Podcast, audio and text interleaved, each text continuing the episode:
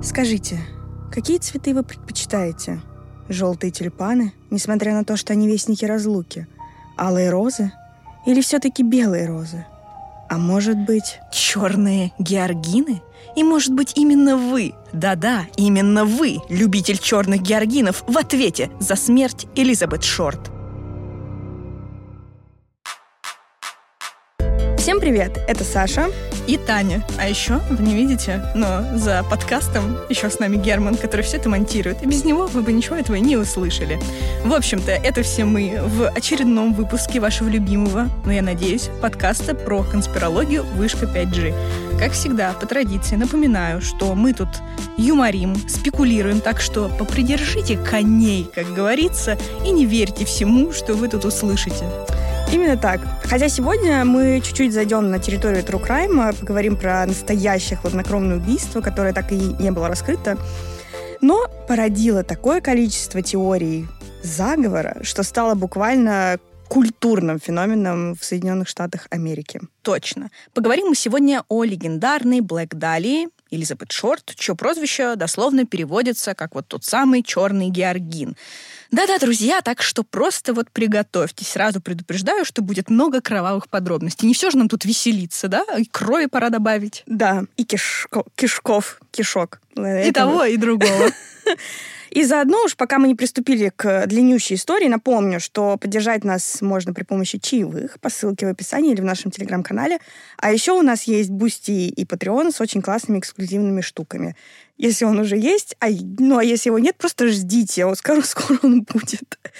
И, ну, все ссылки, опять же, такие будут в описании и в Телеграм-канале, так что подписывайтесь, чтобы ничего не упустить. Да, и спасибо большое всем, кто нас уже поддержал. Это особенно ценно. Спасибо большое за ваши чаевые, за комментарии, которые вы к ним оставляете. Все читаем, радуемся. Спасибо за ваши отзывы, вообще за то, что вы пишете комментарии, слушаете нас. Я просто душой отдыхаю, когда захожу в наш уютный Телеграм-канал и погружаюсь в этот мир классных, добрых комментариев и смешных очень. Спасибо вам. Да, несмотря на то, что вы все голосуете почему-то, что я рептилоид, ну и, ну и ладно, как говорится. Саш, Саш, главное, что они принимают тебя любой. Ну да. У нас такое вот душевное комьюнити. Ну и что, что ты рептилоид? Мы все равно тебя принимаем и любим. Только почему-то у меня нет никаких вообще этих преференций, которые есть у рептилоидов. Я какой-то изгой в этом комьюнити. Ну, тем не менее, в общем, минутка саморекламы и такой сентиментальности окончена. Давай переходить к истории. Итак, жизнь Элизабет Шорт с самого начала напоминала какой-то очень плохой сценарий, очень плохой драмы. Она родилась в 1924 году в Бостоне. Там же прошло ее детство. Помимо нее в семье было еще четыре дочки. Короче, ну, семья не шиковала, тем более это все происходило накануне Великой депрессии. И более того, отец Элизабет как раз-таки потерял большую часть своих сбережений во время того самого краха фондового рынка в 29 году. И вот спустя год он пропал. Его автомобиль был найден брошенным на мосту через реку, и как-то все коллективно решили, что он покончил жизнь самоубийством. Ну вот его почему-то и никто и не искал. Ну, я могу предположить, почему. Потому что на дворе стояли времена Великой депрессии, и тогда было столько самоубийств из-за разорения, люди буквально теряли все, что тут как будто бы все было очевидно, и время на расследование этого инцидента решили даже и не тратить. Но, насколько я понимаю, что неприятности для семьи на этом не кончились. Именно так. Мать Элизабет работала день и ночь, что, наверное, логично, чтобы содержать всех своих дочерей. Сама Элизабет страдала от э, бронхита и тяжелых приступов астмы, и в итоге она перенесла операцию на легких, после чего врачи посоветовали ей переехать в более мягкий климат из Бостона. И ее таки отправили на зиму в Майами. Ну вот, собственно, такая вот ответственность у нее была мать. То есть она нашла какие-то средства, какие-то пути, чтобы отправить ребенка в более мягкий климат. Но не знаю, вот, вот как бы вспоминая всех этих матерей 20-х годов, я как-то чувствую некий подвох тут. Да, но ты вот удивишься, но подвох был не от нее, не от матери, то есть, а от кого? Ну, конечно же, от папашки. А, то есть, который покончил с собой. Он и оттуда дотянулся и портит жизнь своим детям, как не всегда. Совсем. А они потом ходят к терапевтам, к психотерапевтам и разбирают это. Ну, в общем, да, можно сказать и так. Просто дело в том, что он не покончил с собой. Вот такой вот сюрприз. Он просто сбежал Но, видимо, его замучила совесть, ну или там что-то произошло, и спустя 12 лет он объявился. Написал своей жене письмо с извинениями, в котором говорил, что он на самом деле жив. Типа, привет, со мной все хорошо, а если ты переживала, я жив. И просто начал новую жизнь в Калифорнии. Это напоминает мне, простите, я буду сегодня как бы снижать весь пафос, напоминает мне историю сериала «Ранетки», где Юра позвонил, сказал, что умер, а потом воскрес. Если вы не смотрели этот сериал, не переживайте, вы ничего не потеряли. Но если вам интересно, то дайте нам знать в Телеграме, мы вам расскажем про все мемы. Так вот, э, да, это, да, на этом закончим. Но в итоге, в общем, этот папашка, хоть и форменная свинья, конечно, все-таки как-то решил поучаствовать в жизни своего потомства и, в частности, помог Элизабет переехать в Калифорнию. Но, увы и ах, отношения с папочкой у нее не заладились. Интересно, почему? Прекрасный же человек, такой душевный, хороший, открытый, ответственный. И в итоге Элизабет от него съехала. Ну, все и не так. Нет отца плохо, есть отец плохо. Как бы, что ты хочешь, Элизабет? Но ей тогда было 19 лет, а на дворе был 1943 год. То есть США уже вступили во Вторую мировую войну. Так что Элизабет устроилась на работу на некую военную базу и какое-то время там жила вместе с сержантом ВВС армии США, ну, то есть сожительствовала ну, то есть у них были какие-то отношения. Вот так вот. А, Нет, про... они дружили. А может и так, как, как в сериале про Серкана Балата. Там так все сцены замьючены, что может что-то было, а может нет. И тут мы не знаем. Ну Дорогие что? друзья, вы должны понимать, да, какой контент мы смотрим в, в свободное время. И какой подкаст мы скоро да. будем запускать. Ранетки, Серкан Балат. Максимальная Муа! деградация. Держитесь. Ну, короче говоря, вот она с ним жила-жила, и мы не знаем, что они там делали. Мы знаем только, когда нас зашли сведения, что, скорее всего, он над ней издевался и буквально был настоящим гадким абьюзером. Осуждаем. Да. Но от этого сержанта она сбежала и переехала в Санта-Барбару. Правда, там ее арестовали за пьянство, как несовершеннолетнюю. Кстати, оф топ Мы выложим в наш телеграм-канал ее фото при задержании. Так вот, она там прямо такие вот, ну, настоящая дива. Таких вот, знаете, золотого века Голливуда, что называется. Мы не то чтобы одобряем пьянство, мы его совершенно не одобряем ни в каком виде, но на фото она прям удивительно эффектна. Да, это правда так, посмотрите и сами убедитесь. Но вот э, из-за пьянства ее отправили обратно в Бостон, но она, не будь дурой, тут же умотала в Майами, а потом, когда уже страсти улеглись, вернулась обратно в Л.А., то бишь в Лос-Анджелес. Хотя, возможно, зря она это сделала. Судя по данным, которые остались о жизни Элизабет, она была начинающей актрисой, исправно посещала кастинги и мечтала стать настоящей звездой. Но, увы, она прожила всего 22 года и уже посмертно к сожалению, наверное, стала настоящей культовой фигурой в США. Вся эта жуткая история, про которую мы сейчас расскажем, начинается 9 января 1947 года. Итак, 9 января 1947 года Элизабет вернулась домой после короткой поездки в Сан-Диего с неким Редом Мэнли. Ну, в общем, ситуация так себе. Этот Ред был женат, а с Элизабет встречался на стороне. Была у него такая интрижка. Судя по всему, Элизабет была в курсе того, что он женат, и ситуация довольно пикантная, но против не была. Ред, а именно так мы зовем всех наших э, героев, очень по-небратски, заявил, что он высадил Элизабет в отеле Билтмор в центре Лос-Анджелеса.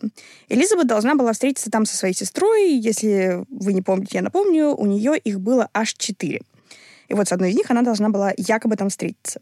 По некоторым данным, сотрудники отеля вспоминали, что видели, как Элизабет воспользовалась телефоном в вестибюле отеля, и вскоре после этого ее также якобы видели посетители коктейль-бара, который был расположен примерно в полукилометре от отеля. После этого Элизабет уже никто не видел, по крайней мере, живой. Чем она была занята последующие дни, это какая-то тайна, покрытая мраком, хотя некоторые свидетельства все-таки имеются, но о них мы поговорим позже. Очевидно нам сейчас одно. За эти дни произошло что-то ужасное, потому что спустя 6 суток, утром 15 января 1947 года, обнаженное тело Элизабет, которое было разрублено на две части, было найдено на пустыре у Леймерт-парка. Да, тогда этот самый Леймер-парк был не освоен, поэтому тело могли не обнаружить еще очень долго. Тем не менее, одной местной жительнице 15 января очень крупно не повезло. Она гуляла в том районе со своей трехлетней дочерью и наткнулась на мертвую Элизабет.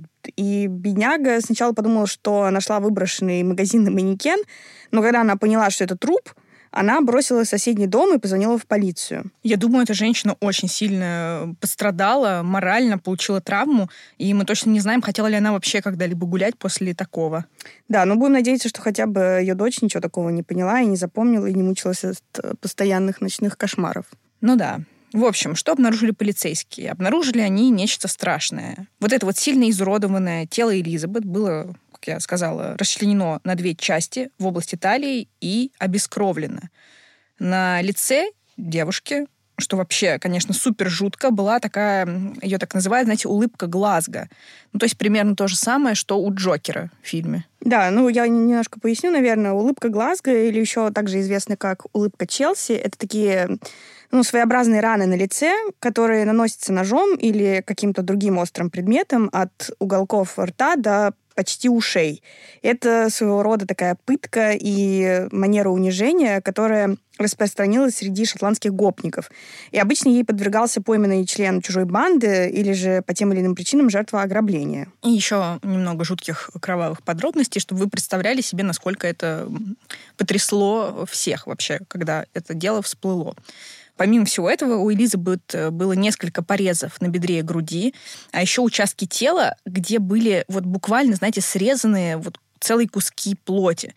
При этом нижняя половина ее тела располагалась примерно на расстоянии 30 сантиметров от верхней, а кишечник вот те, кто это сделал, аккуратно спрятали под ягодицами. Ну, вообще ужас, конечно. Я просто, это просто какой-то ужас.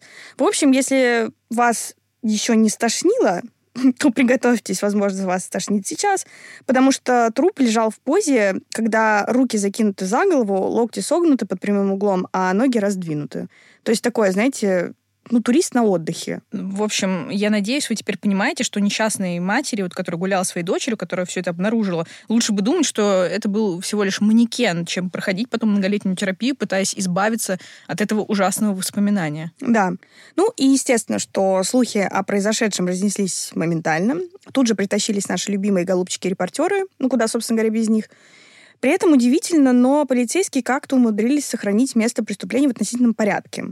Рядом с телом детективы обнаружили отпечаток каблука на земле среди следов шин, а также неподалеку был найден цементный мешок со следами сукровицы. Поясню, что такое сукровица. Это такая жидкость желтоватого цвета, которая вытекает вместе с кровью. Ну, то есть вот так вот. Такие вот, знаете, медицинские подробности. А то, что осталось от Элизабет, было передано на вскрытие. Судмедэксперты, которыми руководил Фредерик Ньюбар, установили, что Элизабет умерла примерно за 10 часов до того, как ее обнаружили, то есть либо вечером 14 января, либо уже рано утром 15 января. А тело, скорее всего, вымыли бензином. В отчете Фред, да-да, он уже Фред, у нас писал, что Элизабет была примерно 165 сантиметров роста, весила примерно 52 килограмма, имела светло-голубые глаза, каштановые волосы и очень гнилые зубы. Увы. На лодыжках, запястьях и шее были следы от связывания, и все тело было изранено, и, что уже очевидно, разрезано. Причем, что довольно, наверное, важно, филигранно. Череп при этом не был проломлен, но на нем были обнаружены какие-то кровоподтеки, которые обычно характерны для ударов по голове. Изнасилования никакого не было, анализы оказались отрицательными. А официальная причина смерти звучит так. Кровоизлияние в мозг и шок от ударов по голове. Да. Сначала ни полицейские, ни Фред не знали, кто перед ними, собственно говоря, поэтому пришлось отправить отпечатки пальцев Элизабет в ФБР. Ее быстро обнаружили при помощи той самой истории, да, про, про арест э, из-за распития алкоголя, то есть там сохранили записи, и в том числе ее э, пальчики, назовем это так. Информация о жертве при этом каким-то магическим образом стала известна журналистам, причем вот прям сразу. Ну, вероятно, кто-то из полицейских ее слил или как-то это, в общем, утекла эта информация.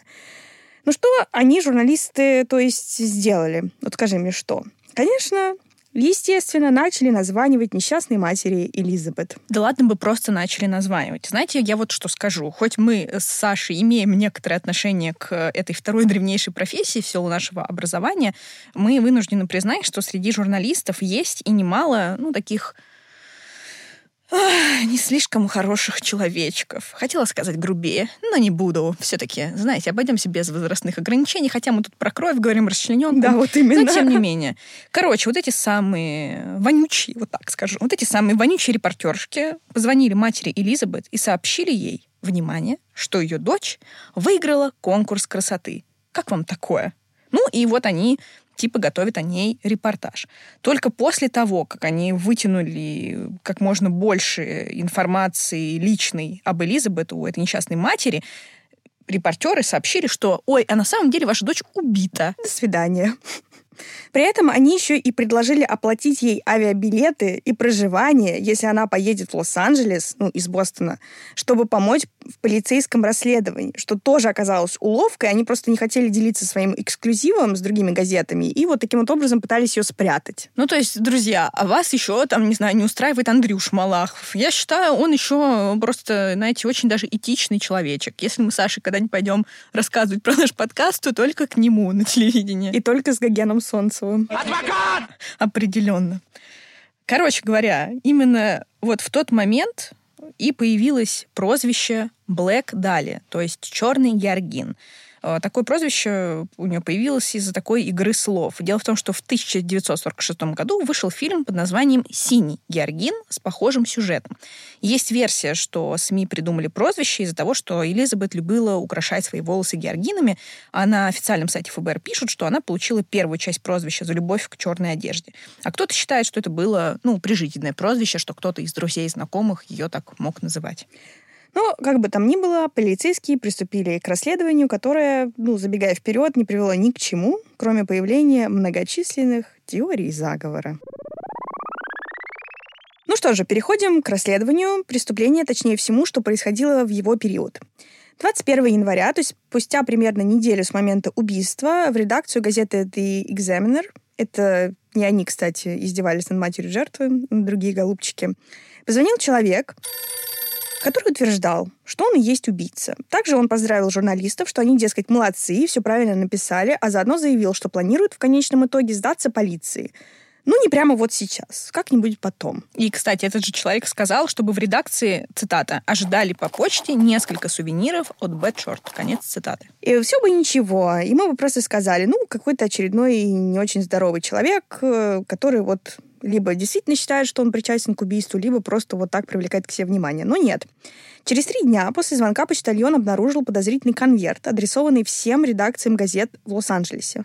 В лучших, знаете ли, традициях нуарных фильмов слова на конверте были составлены из вырезанных из газет и журналов букв, а большая надпись на лицевой стороне конверта гласила «Вот вещи далее ожидайте письма. И самое удивительное, что в конверте и правда были вещи Элизабет, а именно свидетельство о ее рождении, всякие визитки, фотографии, записная книжка. Правда, на обложке было выгравировано имя Марк Хансен. Сам вот этот конверт был очень тщательно промыт бензином, как мы помним, и тело Элизабет. И это навело всю полицию на подозрение, что посылка была отправлена непосредственно ее убийцей. И несмотря на то, что отправитель очень хотел избавиться от улик, все же не то чтобы преуспел. Полицейские таки нашли несколько частичных отпечатков пальцев и отправили их в ФБР на тестирование. Неужели так все просто? Возможно, спросите вы нас. Ну нет. А нет, почему? Да потому что какой-то типчик, голубчик, нарушил инструкции при транспортировке этих самых отпечатков, да так, что, когда они приехали, их оказалось невозможным протестировать. И примерно в те же даты в мусорном баке в переулке примерно в трех километрах от места преступления были обнаружены сумочка и черная замшевая туфля Элизабет. Но они также были тщательно протерты бензином. Так что никаких вам больше пальчиков, дорогие полицейские. Да, но несчастный Марк Хансен, чья записная книжка была отправлена в полицию, конечно, тут же стал подозреваемым номер один. Хотя, ну, казалось бы, зачем потенциальному убийце отправлять свою же вещь? Ну, это правда странно, но тем не менее этот Марк попал просто по полной программе. Во-первых, он был богатеем, владел местным ночным клубом и театром, а также знакомым Элизабет. Подружка и соседка Элизабет рассказала следователям, что девушка незадолго до того, как ее убили, отвергала притязание на ее тело Марка. Вот так вот, приставал он к ней, то бишь. Это и стало, возможно, потенциальной причиной для убийства. Но в итоге этого Марка отпустили, поскольку никаких доказательств просто не было. Да, а 26 января в редакцию The Examiner того самого пришло очередное письмо, но уже написанное от руки, в котором говорилось, цитата, «Вот и все. Сдаюсь в среду, 29 января, 10 утра. Повеселился в полиции. Мститель, черный Георгин. Конец цитаты. В письме также было указано место, куда предполагаемый убийца должен был явиться с повинной. Ну, полиция, конечно, выдвинулась туда и ждала его на месте. Очень ответственно они подошли к этому. Но убийца, очевидно, передумал, о чем сообщил в своем следующем письме. Он так и написал, да? Да-да, мол, извините за неудобство, неловко вышло, но я передумал. По-моему, это просто очаровательно. Но он добился одного, а именно медиашума вокруг убийства Элизабет. Все эти письма, абсолютно чудовищная расправа над молодой девушкой, это стало все просто сенсацией. Кто-то даже писал, что жертва подвергалась пыткам в течение нескольких часов, пока не умерла, э, что, кстати, не соответствовало действительности. Но полиция разрешила распространять такие ложные сообщения, чтобы скрыть истинную причину смерти, кровоизлияния в мозг. Зачем? Непонятно. Ну, вот такие методы. Да, ну, как мы понимаем, методы тогда были максимально неактивны. Может, они так хотели, не знаю, позлить убийцу, чтобы он, очевидно, любящий внимание, вскипел и сказал, да что вы понимаете, не было такого! Ну, возможно, в этом был какой-то резон, судя по тому, как он написывал письма в редакции, явно привлекал к себе внимание. Может быть, это и могло сработать. Но этого не произошло, а пресса тем временем пыталась изо всех сил выставить Элизабет и развратницей, и лесбиянкой, и кем только не. Ну а как иначе? собственно говоря. Тем не менее, помимо Марка, полицейское управление Лос-Анджелеса в последующей неделе опросило более 150 мужчин, которых они считали потенциальными подозреваемыми. Например, того самого Реда, который видел Элизабет э, живой последним, помните, который высадил ее у отеля. Его заставили проходить полиграф несколько раз, а потом отпустили. И полиция также опросила несколько человек, найденных в записной книжке Марка, но об остальных подозреваемых чуть позже. В начале марта полицейские нашли кучу мужской одежды неподалеку от океана, прямо на берегу. Стали разбираться и нашли в этой куче предсмертную записку примерно вот с таким содержанием. Это я убил Элизабет Шорт, но так как я трус, я не сдамся, и все, прощайте, адьос. Да, но при этом неизвестный самоубийца просил прощения у некой Мэри, но мы так и не знаем, кто он. В общем, над делом Элизабет работало в общей сложности 750 следователей из полиции Лос-Анджелеса и даже других департаментов. Еще там было 400 помощников шерифа, 250 патрульных полицейских штата Калифорния. Ну, искали всем миром. Искали улики буквально везде. В ливневых стоках по всему Л.А., в заброшенных строениях, даже вдоль реки Лос-Анджелес. Но поиски дали что? Ничего. Один член городского совета даже назначил вознаграждение в размере 10 тысяч долларов. Это примерно ну, 121 тысяча долларов сегодня, ну, примерно, за информацию, которая приведет полицию к убийце Элизабет. Ну, понятно, тут же телефон полиции стал разрываться от звонков разной степени зловредности, но, опять же, пусто. Ничего. Итак, кто же был подозреваемым? Их было несколько десятков, но для начала предполагаемый портрет убийцы. Полиция Лос-Анджелеса долгое время считала, что убийца — это, скорее всего, хирург, врач, ну или кто-то, кто обладает какими-никакими медицинскими знаниями. Вы же помните про вот этот вот филигранный, аккуратный разрез? Мы вам не просто так все эти ужасные подробности сообщали. Так вот, полицейские даже направили ордер в медицинскую школу Университета Южной Калифорнии, которая находилась недалеко от места, где обнаружили тело Элизабет, с просьбой представить полный список студентов программы. Но, как всегда, ничего. Ну, перейдем наконец-то к теориям и заодно к подозреваемым. Как мы помним, Марка и Реда оправдали, но они и так не были ни хирургами, ни врачами и вряд ли были на такое способны. Но поговорим о самых примечательных подозреваемых. Да, еще перед тем, как э, я назову первого подозреваемого, я хочу сказать, что очень странно, что они не рассматривали в качестве убийцы никакого, например, мясника, потому что, мне кажется, мясник бы тоже мог бы таким вот образом, раз, ну, извините за выражение, разделать человека. Ну, бог с ним. Короче, мясников не будет. Мясники оправданы по каким-то причинам.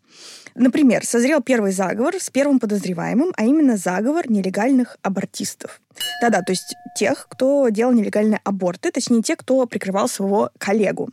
Итак, Первый подозреваемый Уолтер Бейли, хирург из Лос-Анджелеса, который жил неподалеку от места преступления. А еще, что еще интереснее, его дочь была подругой, причем близкой подругой сестры Элизабет. В общем, когда он умер, оказалось, что все свои денежки и имущество Уолтер оставил не жене, правда, на тот момент уже бывшей, а любовнице. Так что единственный логичный вывод, который из ситуации сделала его бывшая жена, правильно то, что любовница знала, что Уолтер убил Элизабет, и вот так расплатился с ней, ну, чтобы она молчала. Уолтер при этом при жизни никогда не был подозреваемым, более того, нет никаких свидетельств о том, что он был знаком с Элизабет. Но журналюги, тем не менее, за его кандидатуру уцепились и пришли к выводу, что он таки мог быть убийцей. Теория заключалась в том, что у Уолтера были неврологические проблемы, поэтому он убил Элизабет, которая обратилась к нему, чтобы сделать аборт. При этом нет, опять же, не то, что там никаких данных, да, что они были знакомы, а то, что Элизабет в принципе была когда-то беременна. Но определенные проблемы у Уолтера зафиксированы все-таки были. В частности, нейродегенеративное заболевание, которое вызывает агрессивное поведение у довольно пассивных людей. Также его хирургическая специализация включала мастектомию и хирургическое удаление жира. То есть разрезать тело аккуратно он вполне мог. А в разговоре с бывшей секретаршей Уолтера журналисты обнаружили, что он и его любовница, ну это довольно противно, но во время ужина смотрели записи операций и вскрытий. А еще Уолтер был довольно пожилой на момент преступления, ему было 67 лет, и это позволило полицейским заподозрить, что он просто не мог унести тело полностью, поэтому разрубил его пополам. Ну, это такое, конечно, но все равно бедняга Уолт. А, давай обсудим, что ты думаешь по поводу его кандидатуры, вынесем свой вердикт. Я все-таки не очень в это верю, потому что, ну, это получается, если реконструировать эту историю, что она пришла к нему делать аборт, и он довольно пассивный, смирный человечек, 67 лет от роду, внезапно взбесился и порезал ее и всякое такое, хотя никаких следов там, ну, беременности и каких-то вообще свидетельств о том, что она была беременна, нету. И потом он такой, батюшки, и начал ее разрезать. Вообще, на мой взгляд, убийство, ну, больше похоже на какое-то, знаешь, такое ритуальное или что-то более затейливое, чем просто игрище старого хирурга, который под воздействием своего нейродегенеративного заболевания э, что-то сделал в состоянии аффекта. Ну, я согласна, только если не рассматривать э, историю про то, что они были какими-нибудь любовниками, это был ребенок от него, и вот он таким образом пытался от нее избавиться.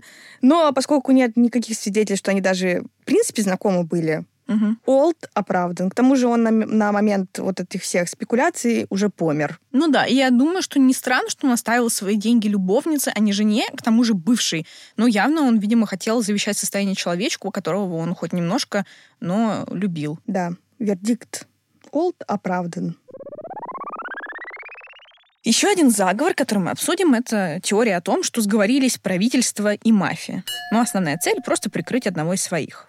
Был такой Лесли Дилан. Ему было 27 лет, он работал посыльным, был начинающим писателем, а в прошлом — гробовщиком.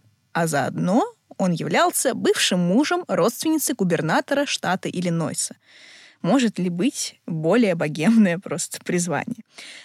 Лесли стал подозреваемым, когда начал писать письма психиатру полицейского управления Лос-Анджелеса. Он упомянул о сильном интересе не только к делу Элизабет Шорт, но и к садизму, и к сексуальному насилию, а также, что подозревает в убийстве девушки одного из своих друзей. Ну, тут моя небольшая ремарка. Мне кажется вообще странным. Человек пишет письма, блин, психиатру. Есть какая-то медицинская тайна или что? Он, нет. Видимо, нет. Ладно. В общем, в ходе этой переписки психиатр, правда, стал сомневаться в существовании этого самого друга и стал уже подозревать самого Лесли. Ну, то есть психиатр подумал, что он пишет, а вот знаете, друг моего друга убил там, mm-hmm. возможно, девушку. И он такой, а, это друг моего друга, это ты сам. Понятно. Короче говоря, потом этот Лесли предложил своему психиатру встретиться лично. Понятно, что он, то есть психиатр, прихватил с собой на встречу еще и полицейских под прикрытием, и тут его можно понять. Человек испугался.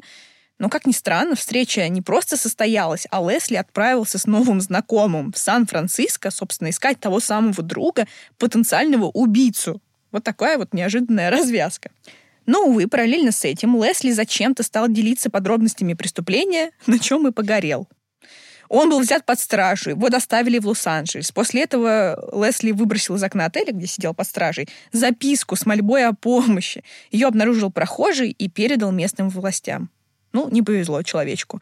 Но все-таки какие-то хорошие новости были. Друг тот самый не просто существовал, а на момент убийства жил в Лос-Анджелесе и работал в любимом баре Элизабет. Но у него было алиби. Вот незадача. А вот у нашего дорогого голубчика Лесли этого алиби как раз-таки и не было. Но в итоге Лесли отпустили. Там, правда, тоже была непонятная история. Он то ли подал иск на полицию Лос-Анджелеса, то ли нет, то ли выиграл, то ли нет, то ли входил в мафиозную структуру, то ли нет. Но все это слухи и спекуляции. То есть, скорее всего, э, предполагают журналисты, его отмазали. Да. Тем не менее, уже в 2000 году Бас Уильямс, это детектив в отставке, написал статью об убийстве Элизабет для информационного бюллетеня полиции. Да, такие тоже есть издания. Так вот, отец этого База считал, что именно Лесли был убийцей Элизабет, и в статье Уильямса говорится, что Лесли подал в суд как раз-таки вот то, о чем говорила Таня, на полицию Лос-Анджелеса на 3 миллиона долларов, но иск был отклонен. А другой автор этого же бюллетеня оспаривает вот это утверждение, утверждая, что полиция оправдала Лесли после тщательного расследования, и что файлы окружного прокурора однозначно указывают на то, что он находился в Сан-Франциско, когда была убита Элизабет. Короче, заговора мафии и правительства Иллинойса не было. Ну, видимо. Потому что, ну, странно, да, как бы его отмазать, он вообще бывший муж какой-то родственницы. Вообще непонятно, что это за родственница. Может, она какая-нибудь там знаешь... Седьмая это... вода на киселе. Да, да, именно, именно. Вот. Поэтому ради чего его отмазывать, бывшего гробовщика и начинающего поэта, или кто он там был, писатель. писатель. Ну, то есть странно. Мне кажется, что просто Лесли знаешь, как говорят, запутался. А потом реинкарнировался и стал вместе с Настей Рыбкой писать э, книги по пикапу. Простите, это напрашивалось. Плохая шутка напрашивалась. Друзья, тема тяжелая, сложная. Нужно иногда и отвлекаться таким вот образом. Да. Ну, в общем, короче, э, суть в чем, да, была теория, что вроде как э, Лесли входил в состав какой-то мафиозной структуры, они зачем-то убили Элизабет, зачем непонятно, но тут как бы очень хорошо встают вот эти подробности про улыбку Джокера, про то, что она была вся изранена, измучена и порезана пополам, да, то есть какое-то то ли непонятно, то ли было какое-то послание кому-то, непонятно, правда, кому. Ну, в общем, и вроде как э, после того, как это все было обнаружено, мафия решила прикрыть своего члена и заплатила, наверное, полиции Лос-Анджелеса какие-то денег, чтобы его ну, отмазать, чтобы все это замять. Ну, вот. ну, звучит странно. Просто если бы он был действительно каким-то ну, авторитетом, мы поговорим, там был один э, подозреваемый, кто был прям действительно членом э, мафии. Непонятно, зачем это нужно делать. Ну, по-моему, этот человечек просто с какими-то ментальными проблемами, который был очень впечатлен историей убийства, а она действительно впечатляющая, mm-hmm. ну, в плохом смысле, и он начал писать психиатру, то есть и он прям был одержим этим, и, по-моему, только поэтому его и заподозрили. Да, ну и вообще, если это было послание, оно не было получено чинно. Хотя, может, и было получено, мы тоже не знаем. Может быть, кто-то действительно там что-то понял. Ну, оправдываем Лесли, да? Да, Лесли, да. Тем более, блин, человек сидел в Лос-Анджелесе в отеле под, э, значит, под присмотром полицейских, написал записку, видимо, выкинул в окно, сказал, люди добрые, да что ж это творится-то такое? Выпустите меня, я им помочь хотел, этим просто скотам-жуликам, а просто они меня заперли, что же это делается? И в итоге вот как какой-то, ну, не знаю, подлец очередной просто взял и сдал беднягу Лесли в полицию, отнес эту записку. Может быть, не подлец, а осознанный американский гражданин, который как бы чего не вышло, и сдал. Да, ну, в общем, не знаю, в общем, я не думаю, что это был Лесли, но был еще один э, подозреваемый, тут как бы теории заговора не совсем есть, но как будто бы и есть. Ты сейчас рассудишь. В общем, он самый большой скот и подлец доктор Джордж Ходел. Тут, собственно, ну вот то, о чем я говорила, заговор какого-то рода очевиден, потому что его, очевидно, кто-то покрывал. Правда, неизвестно кто, но мразотой он был просто невероятный, этот Джордж. В общем, он попал под пристальное внимание полиции, когда его 14-летняя дочь Тамар обвинила его в домогательствах. И несмотря на показания трех свидетелей о том, что они видели буквально, как Ходал насиловал эту самую Тамар, он был почему-то оправдан. Но судебный процесс привел единственное к положительному, наверное, итогу, к тому, что полиция Лос-Анджелеса включила Ходала, врача, специализирующегося на венерических заболеваниях, а заодно и, кстати, нелегальных абортах, в число многочисленных подозреваемых по делу Далии. Полиция установила за Ходалом наблюдение, и в сохранившихся расшифровках было слышно, как Ходал делал крайне компрометирующие заявления. Ну, например, в частности, намекал, что убил свою секретаршу. В этом его, кстати, и без того в общем подозревали, и официальная причина смерти этой секретарши — несчастная передозировка. Но доподлинно известно, что этот Ходл присутствовал при ее смерти, а заодно сжег некоторые из ее бумаг до того, как вызвал полицию. И дело было прекращено из-за отсутствия доказательств, но позже были найдены документы, которые указывали на то, что секретарша собиралась публично обвинить Ходла в намеренной постановке неправильных диагнозов пациентов — и, ну, чтобы выбивать из них денежки на анализы и лечение. При этом вот что удивительно, у этого Ходала был сын, по имени Стив. Он был бывшим детективом отдела убийств полиции Лос-Анджелеса, и вот он считал, что Элизабет, возможно, была одной из пациенток его отца, и, знаете, очень так недвусмысленно намекает, что отец виновен во всем. Хотя Стив также намекает, что его отец — зодиак. Ну, Зодиак, наверное, вы слышали, это такой убийца, который там жестоко расправлялся со своими жертвами и отправлял в полицию всякие письма с намеками. И вот, кстати, недавно вроде как его раскрыли, но мы об этом в выпуске не будем разговаривать. Да. Потом в телеграм-канал сбросим. Ну, вы, возможно, видели в новостях, про это много писали в последнее время. Да, кстати, есть очень хороший фильм по событиям э, Зодиака, то, что он творил, так и называется вместе. Э, там играет Марк Руфало, который Халк. Вот так вот, такой вот оф-топ. Да, но тот самый Стив э, написал даже книгу про убийство Элизабет, где, в общем-то, писал, что его отец, который умер в 99 году, убил не только ее, но еще пару десятков людей. И Стив якобы видел две фотографии девушки в фотоальбоме своего отца, которая была похожа на Элизабет, но семья Элизабет настаивает, что это не она. Короче, есть очень много мнений, которые выдаются за факты. Очевидно одно, этот Ходл был максимально противным типом, но, к сожалению, доказательств э, его причастности к убийству Элизабет Шорт нет. Хотя, конечно, ну, прям интуитивно кажется, что кто-то его покрывал. Ну да, потому что это очень странно, если были прям свидетельства того, что он прям насиловал свою дочь, и как бы его просто отпустили сказали, ну ладно, типа иди там, когда-нибудь потом разберемся. Ну, это же максимально странно. Ну, это мог быть какой-то местечковый заговор, судя по тому, что э, он мог э, вымогать деньги из пациентов, возможно, он кому-то передавал их наверх. И, возможно, если он занимался нелегальными абортами, вот мы будем... У нас, как вы поняли, такая, знаете, кинотрилогия. Сначала смешной выпуск с Дмитрием Колыбелкиным, сейчас ад, потом еще выпуск будет про Голливуд. И вот э, тогда в Голливуде процветали вообще нелегальные аборты, и в целом ну, это была очень популярная услуга, и многих кинозвезд заставляли буквально делать аборты, и это была такая индустрия. И, возможно, он очень помогал своей ну, возможно, не, ну, вполне возможно, что он помогал и каким-нибудь высокопоставленным полицейским, да. потому что не все же они, ну, как бы да. не все делали аборты, потому что их заставляли. Некоторые действительно хотели, но не могли этого сделать, и вот таким вот образом все были повязаны. Но мне кажется, что его совершенно очевидно по каким-то причинам покрывало полицейское управление угу. в Лос-Анджелесе. Вот. Я сомневаюсь, что он убил Элизабет, потому что, очевидно, человек делал все очень тихонечко. Угу. И даже если он убил там миллион человек до этого, как писал этот Стив, его сын, но, очевидно, их никто не нашел. Поэтому, если уж говорить про такой, не знаю, методы, которые используют там серийные убийцы, то это слишком сильно выбивается. Угу. Очень, да, по характеру не похоже. Он мне больше, кстати, напоминает вот Роберта Дёрста, про которого мы рассказывали в начальных выпусках. Это такой э, поехавший миллиардер, который очень тихо там убивал свою жену, где-то закапывал, ну, скорее всего, да. пока не доказано, свою подругу и так далее, а потом внезапно просто признался, когда мыл руки и записал микрофон, что это я всех убил. Мне кажется, какая-то такая история, какой-то местечковый маньячок, да, который согласна. приносит много тихого зла, но не такого mm-hmm. шумного. Ну и при том, да, все-таки не надо забывать, что у нее была та самая вот эта улыбка э, Джокера. Да, Глазго. Угу. То есть как бы смысл ему еще и эту вырезать. Ну, может быть, он таким образом пытался от себя подозрения отвести, что типа вот, мол, это совершенно не ложится в его, да, там этот, в его портрет убийцы, но не знаю, как-то странно. Но заговор точно был. Я прям настаиваю, просто, наверное, не связанный с Элизабет. Угу. Но э, подозревали еще и некоторых селебов, как ни странно в убийстве Элизабет. Например, фолк-певца Вуди Гатри. Гатри привлек внимание полиции из-за нескольких писем сексуального содержания, вырезок из таблоидов, которые он отправлял женщине из Северной Калифорнии, которую он якобы преследовал. Письма настолько встревожили эту несчастную даму, что она показала их своей сестре, которая, собственно, обратилась в полицию.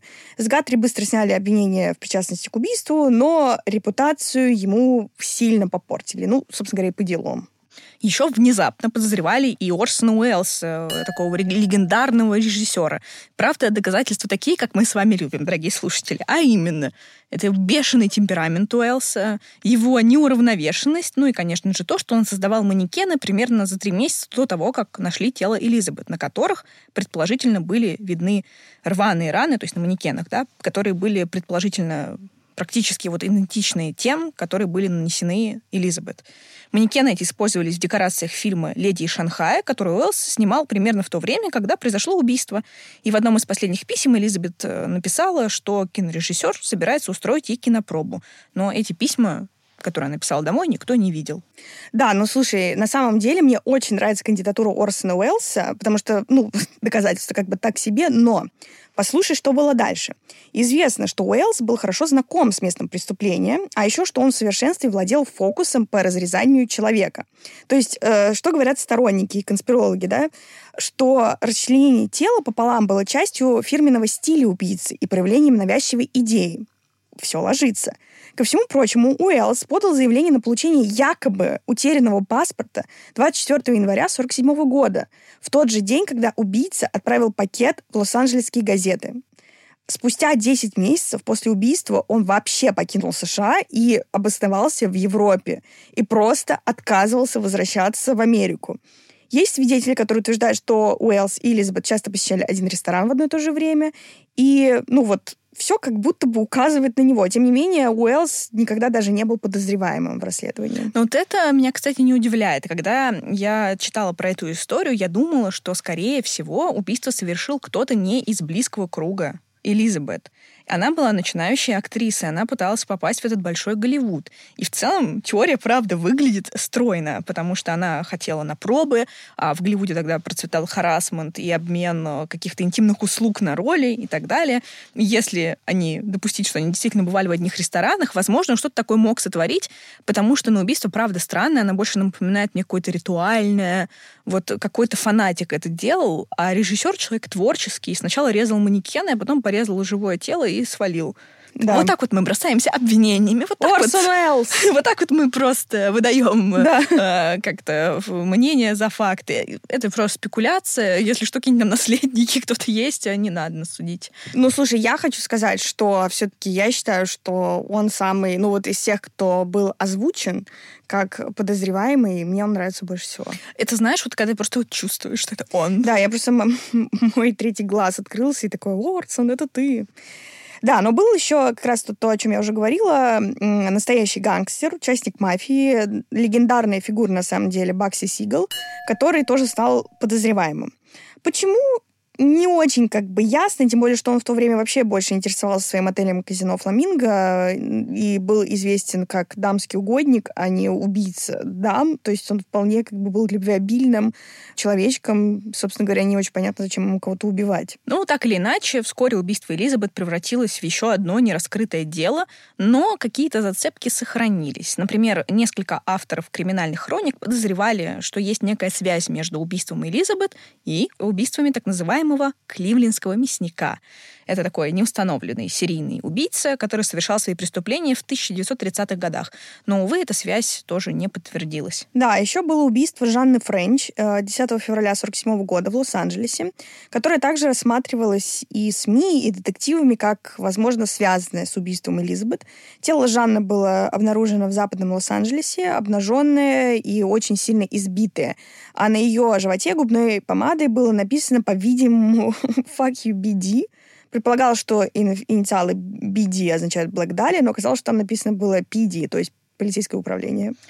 Также криминальные журналисты предположили, что есть некая связь между убийством Элизабет и убийством и расчленением шестилетней Сюзанны Диган в 1946 году в Чикаго. Вообще мне нравится, что всю работу за полицейских делают журналисты, там, криминальная хроника Ну, слушай, они пытались, далее. видимо, знаешь, это какой-то... Вымыть... Трафик, трафик, трафик да, пытались. или, знаешь, у кармы вымолить прощение за то, что они кошмарили несчастную мать и подумали, что я хочу в это верить ну, не знаю, мне кажется, просто разные журналисты, те горят в аду, а эти просто пытались не посрамить профессию. Среди приведенных доказательств тот факт, что тело Элизабет было найдено на Нортон-авеню в трех кварталах от бульвара Дегнан, а Дегнан — это фамилия девочки из Чикаго. Было также какое-то совершенно поразительное сходство между почерком на записке в случае там Сюзанны с требованием выкупа и почерком одной из записок об Элизабет. И в обоих текстах использовалась комбинация заглавных и строчных букв и одинаковая лексика. Тем не менее, убийцу Сюзанны нашли. Им оказался серийный убийца Уильям Херенс, который был э, приговорен к пожизненному заключению за все свои преступления. Однако вину за девочку на себя он так и не взял. И в 91 году Дженнис Нуолтон, это женщина, которая на момент убийства Элизабет было 10 лет, заявила, что была свидетельницей того, как ее отец, Джордж, забил Элизабет до смерти молотком в гараже дома ее семьи в Вестминстере. Она также опубликовала книгу под названием «Папа». Книга была осуждена сводной сестрой этого самого папы в 2004 году, которая заявила, она верила в это, но это не было реальностью. Я знаю, потому что прожила с ее отцом 16 лет. Кроме того, детективы утверждали, что заявления Писаки не согласуются с фактами дела. Далее. Книга Джона Гилмора 1994 года предполагает э, некоторую взаимосвязь между убийством Элизабет и убийством Джорджет Бауэрдов. Это такая светская львица, которая была задушена в своем доме в Западном Голливуде в 1944 году. Так вот, автор, то бишь Гилмор, предполагает, что Элизабет работала в голливудской забегаловке, как и некогда вот это вот Джорджет, э, что может быть потенциальной связью между двумя женщинами? Ну и напоследок о том, что Элизабет так или иначе стала, правда, настоящей поп-иконой, правда, посмертно. Например, в сериале «Американская история ужасов» есть героиня с историей, основанной на деле Элизабет Шорт, которую играет актриса Мина Сувари. История Элизабет Шорт упоминается в пяти сериях восьмого сезона сериала «Кости». Также в фильме, например, «Человек-паук вдали от дома» главный герой Питер Паркер дарит своей возлюбленной украшение под названием «Черный георгин», отсылаясь на известное убийство. А сюжет компьютерной игры 98 года Black Dahlia частично основан на убийстве Элизабет Шорт. В игре убийство девушки, тоже, кстати, о чем говорила Таня, а связывается с оккультными ритуалами и почему-то с нацистами. Ну, и еще много всего. Ну что, кто ты думаешь, кто виноват? Я за Орсона Уэллса. Я считаю, что это он. Но если серьезно, я считаю, что это действительно какая-то э, мафиозная история. Э, наверное, я могу поспекулировать, что, возможно, она связалась с каким-нибудь бандитом. Может быть, может быть, ее кто-то не поделил, например. И вот таким вот образом э, кому-то было отправлено такое вот послание. Было оно получено или нет, доподлинно неизвестно. Возможно, что и было. Мы этого не знаем, но мне кажется, она стала просто вот жертвой каких-то разборок. А я все-таки даже не думаю, что это мафиози. Я не думаю, что она была такой какой-то фигурой, чтобы э, мафиози и бандиты из нее там что-то не поделили и убивали, к тому же так изощренно. Мне кажется, что это какие-то ритуальные действительно убийства, но мне очень нравится версия с Орсоном Уэллсом, и э, вот в ходе записи подкаста я прям в этом теперь убеждена. Ну, и... то есть он супер подозрительный чувак. Типа, если тебе нечего скрывать, зачем ты умотал в Европу и просто отказывался натурально возвращаться обратно в Америку. Хотя, еще, кстати, забыла упомянуть, что он не просто отказывался возвращаться, у него в этот момент в производстве был фильм, на котором он работал. Но он просто отказался над ним работать, умотал и сказал все, до свидания, гудбай. Мне просто кажется, что человек творческий, с неуемным темпераментом, возможно, с какими-то ментальными трудностями. Это не диагностировано, но мне кажется, что что-то там было. У творческих людей это часто случается. И, и человек, который не относился к близкому кругу Элизабет, э, ему, в принципе, было у нее плевать, мог поставить такой творческий эксперимент, Потому mm-hmm. что там еще красивая, ну, красивая в кавычках, да, история с этими письмами, какая-то медийная штука, какая-то история очень кинематографичная. Мне кажется, это срежиссировано именно. Поэтому я прям вот э, думаю, что это он. Да. А вы что думаете, дорогие слушатели? Вообще, я считаю, что я буду делать просто миллион опросов в нашем телеграм-канале и выяснять ваше мнение по любому вопросу, который существует в этом мире. И в частности, вот также призываю вас голосовать, кто убийца, Орсон или нет. Я думаю, что это Орсон. Да, если кто-то хочет нам сделать второй расклад, был ли Орсон виноват, то, пожалуйста, милости просим. Да, то тоже пишите. Да. Ну что же, сегодня мы попытались разобраться в загадочной смерти начинающей актрисы Элизабет Шорт, более известной как Черный Георгин или Блэк Дали.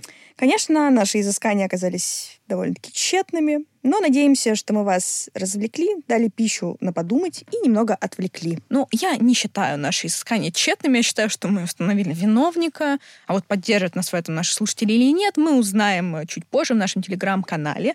Ну, надеемся, что мы вас как-то не то, что порадовали такая тема, но что мы как-то дали вам почву для размышлений и все-таки, наверное, все-таки немного отвлекли от действительности, да. Да. Ну и, как всегда, не забывайте действительно подписываться на нас везде, слушать нас везде, слать комментарии, сообщения, ставить оценки и, знаете, посильно помогать нам на Патреоне, Boosty, ну или чаевыми. Даже несмотря на то, что вы считаете, что я рептилоид, я все равно вас всех люблю. Знаешь, а может быть это хорошо, что они считают тебя рептилоидом? Вот я сейчас задумалась, а вдруг то, что они даже не верят, что я с Венеры, но это что, знаешь, что как будто бы то, что я с Венеры, это даже менее вероятно, чем то, что на Земле присутствовал Валиант Тор. Может, это настолько как бы моя никчемность так проявляется? Ну, да. Как бы, может быть, это плохо для ведущей подкаста про конспирологию не иметь каких-то таких корней. А может быть, ты наоборот меня как бы сдерживаешь, чтобы я какую-нибудь гадость не творила, потому что и так гадости, извините, достаточно. Да, то есть они как бы мне доверяют э, и верят, что я человечек хороший, ну, хотя не знаю, верят ли они, что я хороший, но что я человечек, они Конечно, верят. нет, да. Они просто, они, наверное, думают, что ты меня отвлекаешь написанием всяких сценариев, там, ведением в соцсетей, чтобы меня даже не просыпались вот эти вот, Да, знаешь... как бы направляют твою рептилоидную энергию в нормальное русло да, какое-то. в человеческое. Ну, мне нравится, что у нас как бы в комьюнити нашем есть такая культура принятия и взаимной поддержки. Да, конечно, правда, сегодня слили мои фотографии 70-х годов. Неприятно. Я, я там не в лучшей форме. Не знаю, была такая стильная там. Ну, я стильная, но как бы... Ну, так себе, ну, короче. Как я написала, Неприятно. я повторюсь, ты из тех существ, что как хорошее вино с возрастом только лучше. Ах, спасибо. Ну и на этой замечательной ноте предлагаю попрощаться. До свидания, дорогие слушатели и слушательницы.